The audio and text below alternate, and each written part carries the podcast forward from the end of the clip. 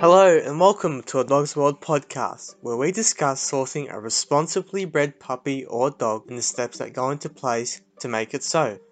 Numerous people sought out to welcome a furry companion into their life due to the social isolation caused by the COVID 19 pandemic, with many people succumbing to scams online, handing over money with no puppy in return. Some fell in the hands of unethical and irresponsible dog breeders, like backyard breeders and puppy farms and mills. In this special three-part episode series, we take a look at the Australian National Kennel Council, the ANKC, as an ethical, reputable and responsible organisation for someone to source a puppy from. The ANKC is a private non-government body club that is managed by everyday ordinary people who love their dogs and their goal is to improve the quality of breeding and the health of dogs in general. Episode 2 delves into the level of care and commitment that ANKC breeders go through to produce healthy and genetically sound puppies. We are joined today by Lisa Wallace. Lisa, a big welcome to a Dogs World podcast. Lisa, tell us about yourself and your involvement with the Australian National Kennel Council. My name is Lisa Wallace. Um, we've been ANKC members since 1982 under the kennel prefix of now starring Rottweilers Australia, and we have focused exclusively on Rottweilers for the past 38 years. And more recently, in the last 12 months, we've introduced mini long hair and mini smooth Dachshunds to our fold due to my age and getting too old for large breed dogs. Lisa, often terms like health and DNA tested are a little confusing for newcomers to dog world or perhaps first time dog owners. What does a health tested dog mean and what does a non health tested dog mean? A health tested dog is a dog that has undergone a series of medical in- inspections and examinations. Depending on the breed, there is different afflictions that affect each different breed. Some breeds are more prone to other health to health issues than others and some bloodlines even carry um, health issues. But to the naked eye, these are undetectable. So the development of health testing schemes and paperwork as such was a necessity due to um, a consumer that might be purchasing being able to visually see the certification and the testing procedures had been completed and done, and that the results were available in writing to back that up. Now, this also couples into the fact that you must clearly identify the dog that is being um, assessed. So, hence, microchipping came into play. Prior to microchipping, we had tattooing, and each and every um, puppy that was born by a, an ethical breeder was identified from birth by a tattoo, um, which has evolved now to a microchip. That carries through with the dog's lifetime, and it can clearly identify that particular dog as being the one presented for the tests by a vet. So, health tested animals that have quite a portfolio of certification to go along with it can be clearly cross um, checked against that particular animal by now these days by their microchip. So if you were to look to buying a baby puppy from a breeder, the breeder should very clearly have a raft of different certifications that go with that animal that have been clear and um, assessed prior to breeding, and you would then have a very clear indication of any health issues that may arise prior to being bred from. So potentially hips, if they didn't have an adequate score less than a combined dog and bitch of 20, then that would be considered to be outside the realms of safe breeding with good health testing procedures being in place prior to that. And more importantly, things like JLPP. If you don't know the status of a breeding animal prior to breeding, if you're not aware that that animal is a carrier and you breed unknowingly to another carrier, you are knowingly producing affected animals. So it is vitally important that these test results are not only conducted but are scored and resulted by the appropriate veterinary authorities to give you a clear status and that they're clearly identified on that paperwork that they belong to the particular animal that's being um, potentially used in a breeding program. Lisa, what involvement did you have in the development of the National Rottweiler Council Australia breeding scheme? So when we commenced in 1980s, there was known issues with hips and elbows, but there was no known schemes that were formulated or participating in at that time. So in the very early days, we merely had hips x-rayed at around Generally, they're after 18 months of age. As breeders ourselves, we choose to do our dogs later to get an adult reading. We do our dogs generally at two to three years of age. We x rayed the dogs in those days under complete anaesthesia, hips and elbows, and we sent them off to a what we called a reader at the time, and he would merely view the um, hips and elbows and grade them on a certificate saying that they were either normal, near normal, or not normal. And that was our grading. Same as elbows, normal or near normal or not normal. We then realised that there was a British Veterinary Association scoring scheme that actually allocates a number to a criteria that's set down of 12 breakdowns of different areas of the hips to left and right as well to then identify where the actual problem was, if there was a problem, and the score would reiterate that via the criteria. So we could start, they have a break it down by reader, um, Norberg angle, subluxation, cranial acetabular edge, cranial fossa edge, so on and so forth. And the scores would be allocated left and right to give you a total at bottom. So we adopted the BVA scheme, brought that into the early Rottweiler clubs in the various states. At that stage, we did not have a national Rottweiler council. And we then moved animals to being scored and ideally to participate in the scheme to gain um, the idea of what their status was prior to them being bred to make suitable choices for producing healthier animals. The same thing applied with the elbows. Um, in regards to hips, we have a cut-off of no more than 20 total for both combined sire and dam of the prospective litter. So if you have a an individual dog that scores, say, a an eight, you could use a partner up to a maximum of 12. Now, with the scoring schemes, there is a total maximum score of 106, which is made up of 53 on either hip, so left and right hip. And obviously, in hip dysplasia, the lower the score, the better. In elbows, they have three gradings of 0, 1, two and three, and uh, more recently a borderline grading coming into it as well. With the National Rottweiler Council, we have no current firm guidelines, but the recommendations are that we breed only from uh, progeny that are zero, grade zero, a grade one, and a breed with caution on any grade twos. They are also split left and right elbow. So, personally, as a breeder, we only breed from grade zeros or grade zero with a one as a maximum, and we only use partners that are grade zero or grade one.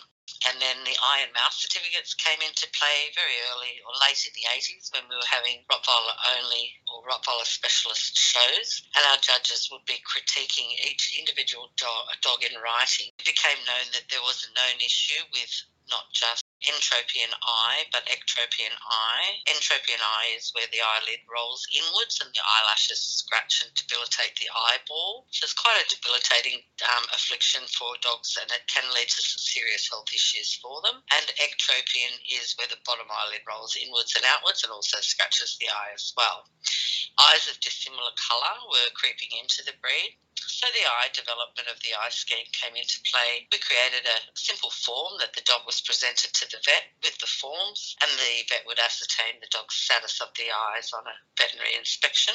And then with the mouth, same thing. We developed a mouth certificate to clearly state whether the dog had a scissor bite, a wry mouth, an overshot, an undershot bite, and whether they in fact had 42 teeth correctly placed and correct occlusion. If they didn't, that meant that that animal could potentially reproduce with these faults. So then developed and we put this into play in the Rottweiler clubs to have members must abide by these minimal tests for breeding. Again, that was only at club level, not at ANKC level whatsoever. And then it became quite clear that we could register animals in the development register of the National Rottweiler, or what became the National Rottweiler Council, and hold all these information and re, uh, results on file as a reference point for other breeders to be able to review when selecting potential breeding partners. So that's sort of how that In the last two years, we have also added in a test scheme for a known genetic issue via DNA that is called juvenile laryngeal paralysis polyneuropathy, which is shortened to JLPP.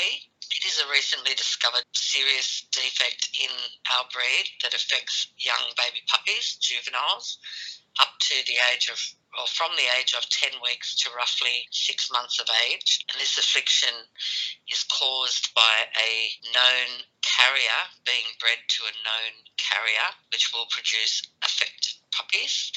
Affected puppies have no long term longevity of life. They are severely impacted and are generally euthanized by six months at the latest quite a debilitating disease. So that DNA test is done on all breeding stock prior to breeding to ascertain their status regardless of whether they're considered clear by parentage or not.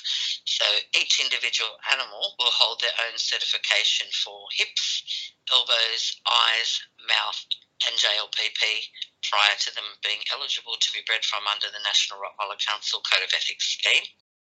Moving on now to a controversial or a so-called myth. Lisa, can you debunk whether or not crossbred dogs are healthier than purebred dogs? Absolutely. So a lot of this eventuated from a well-known gardener on TV in, in the early 80s and 90s, and we all know who that was. Um, it was on one particular, and I have participated in many of those um, programs with our dogs as well, promoting purebred dogs. The um, misnomer that was brought out in that time was the discussions around hybrid vigor. Hybrid vigor in crossbred dogs is an unknown quantity. It's an assumption that's made that a dog that is not closely related or uh, has any close ties in blood relations has better hybrid vigor. Absolutely debunked in that a crossbred dog, their health status is generally unknown.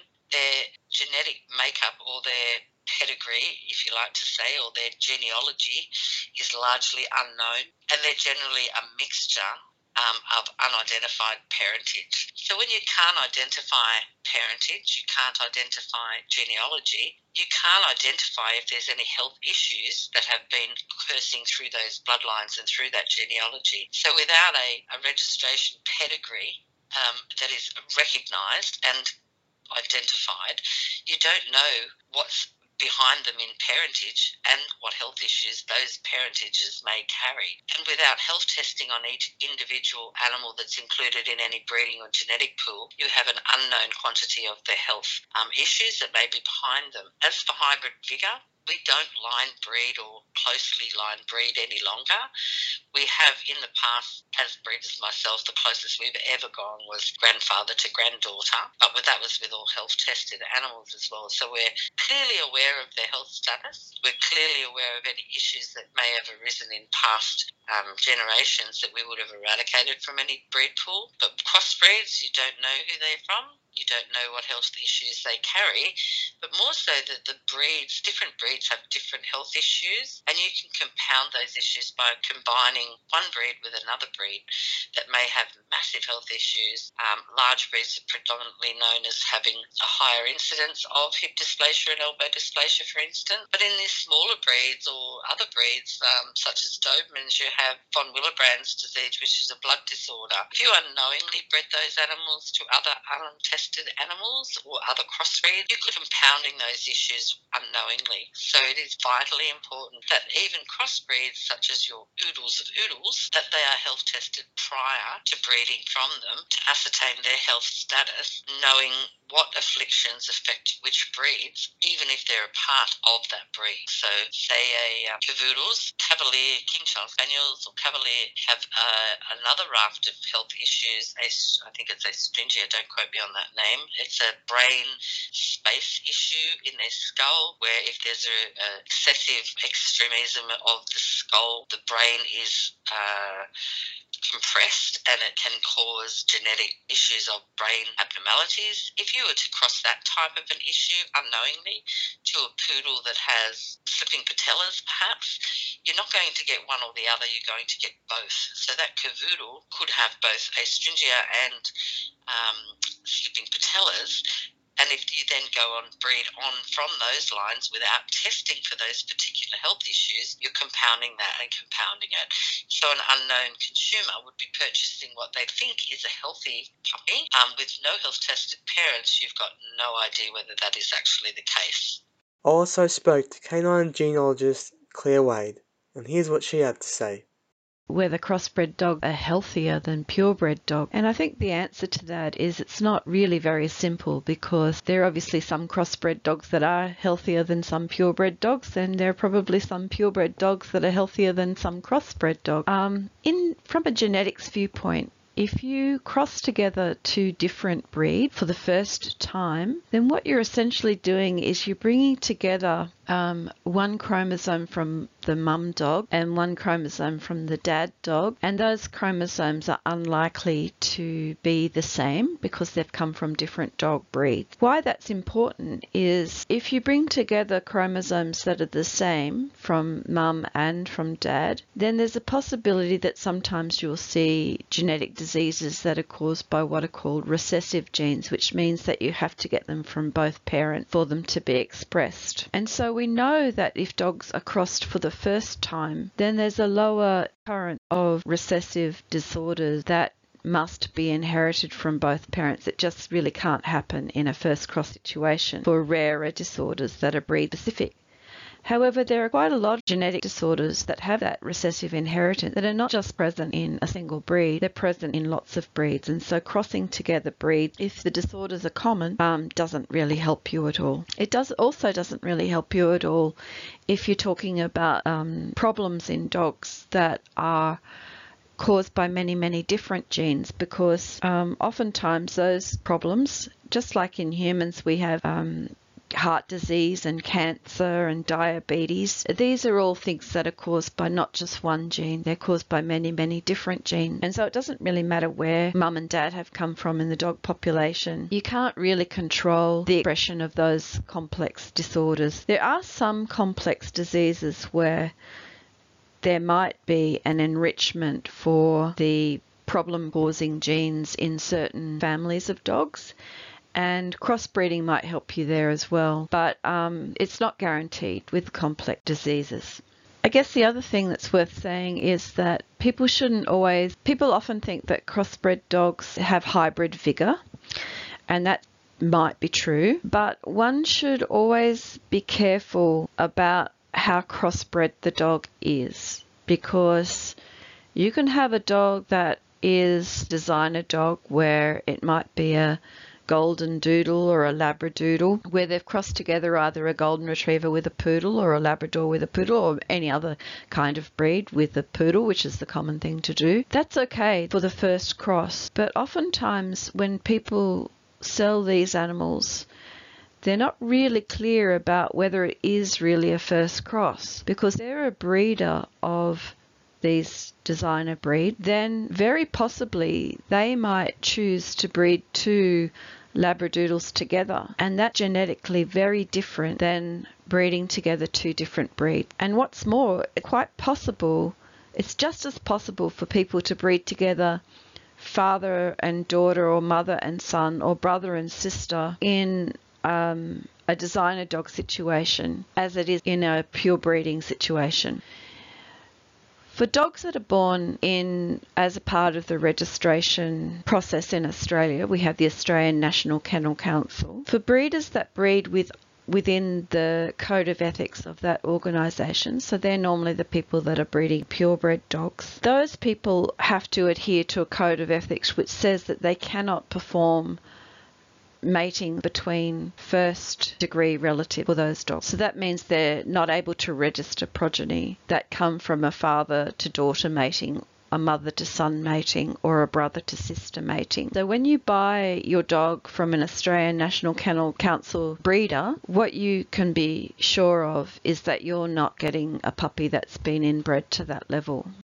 Apart from health, the temperament of a dog is also incredibly important and it's not something that's considered by unethical breeders. What do you think ANKC registered breeders do in terms of temperament? For our breed. Usually we have a very bad uh, portrayal in the media, have done for decades. Um, but in other breeds as well, it's vitally important. Temperament is a major issue. People um, have animals in their care. They must be of sound temperament to be a social animal, to be a well respected member of a family, to suit the lifestyle of the family that they live in, but also to not be a, an obnoxious social member in society or in a backyard for that matter either. Temperament in each breed varies greatly. Breeds have hallmarks as to why their temperament is supposed to be the way that they are, and without any assessment of that by an independent assessor, you have no idea as to whether they hold correct temperament or not. There is nothing worse than um, any breed of dog having an incorrect temperament for its breed.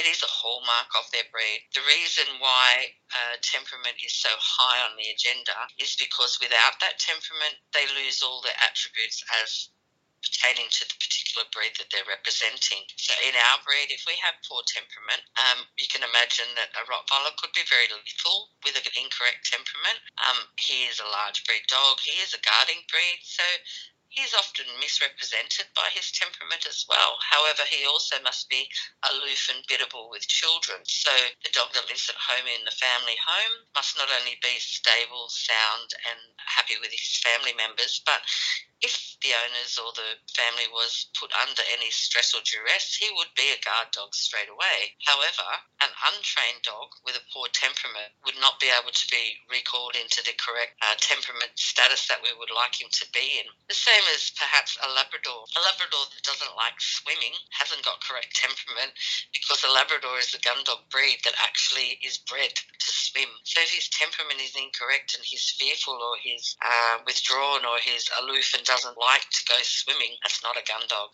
Same as a Chihuahua, even little yappy little things that we generally know.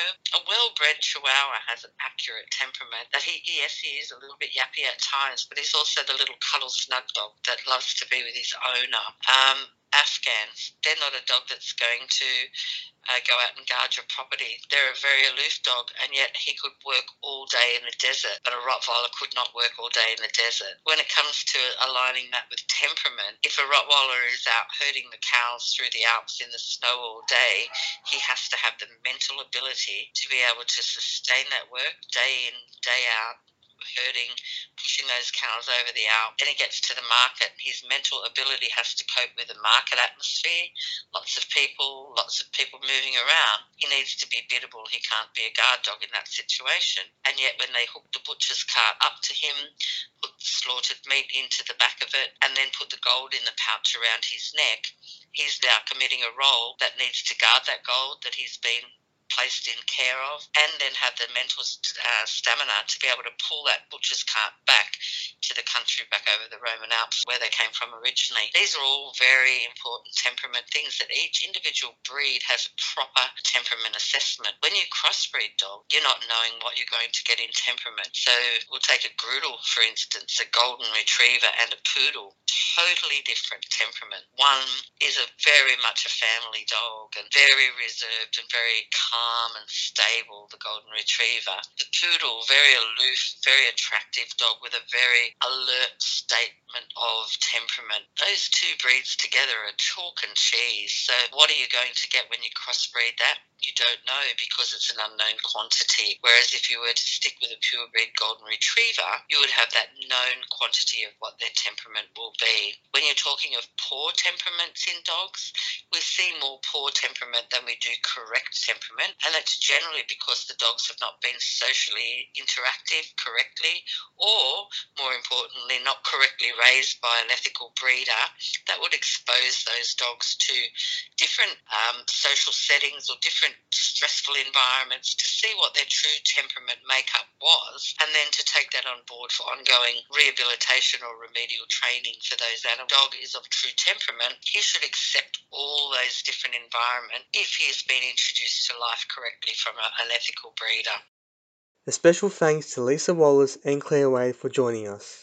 That's all we have for this episode. Stay tuned for our third and final episode where we look at the difference between ANKC registered breeders, backyard breeders, and puppy mills and farms, highlighting the importance of ANKC certified pedigree papers and the different type of dogs people can acquire. This is your host, Ozzy, signing out.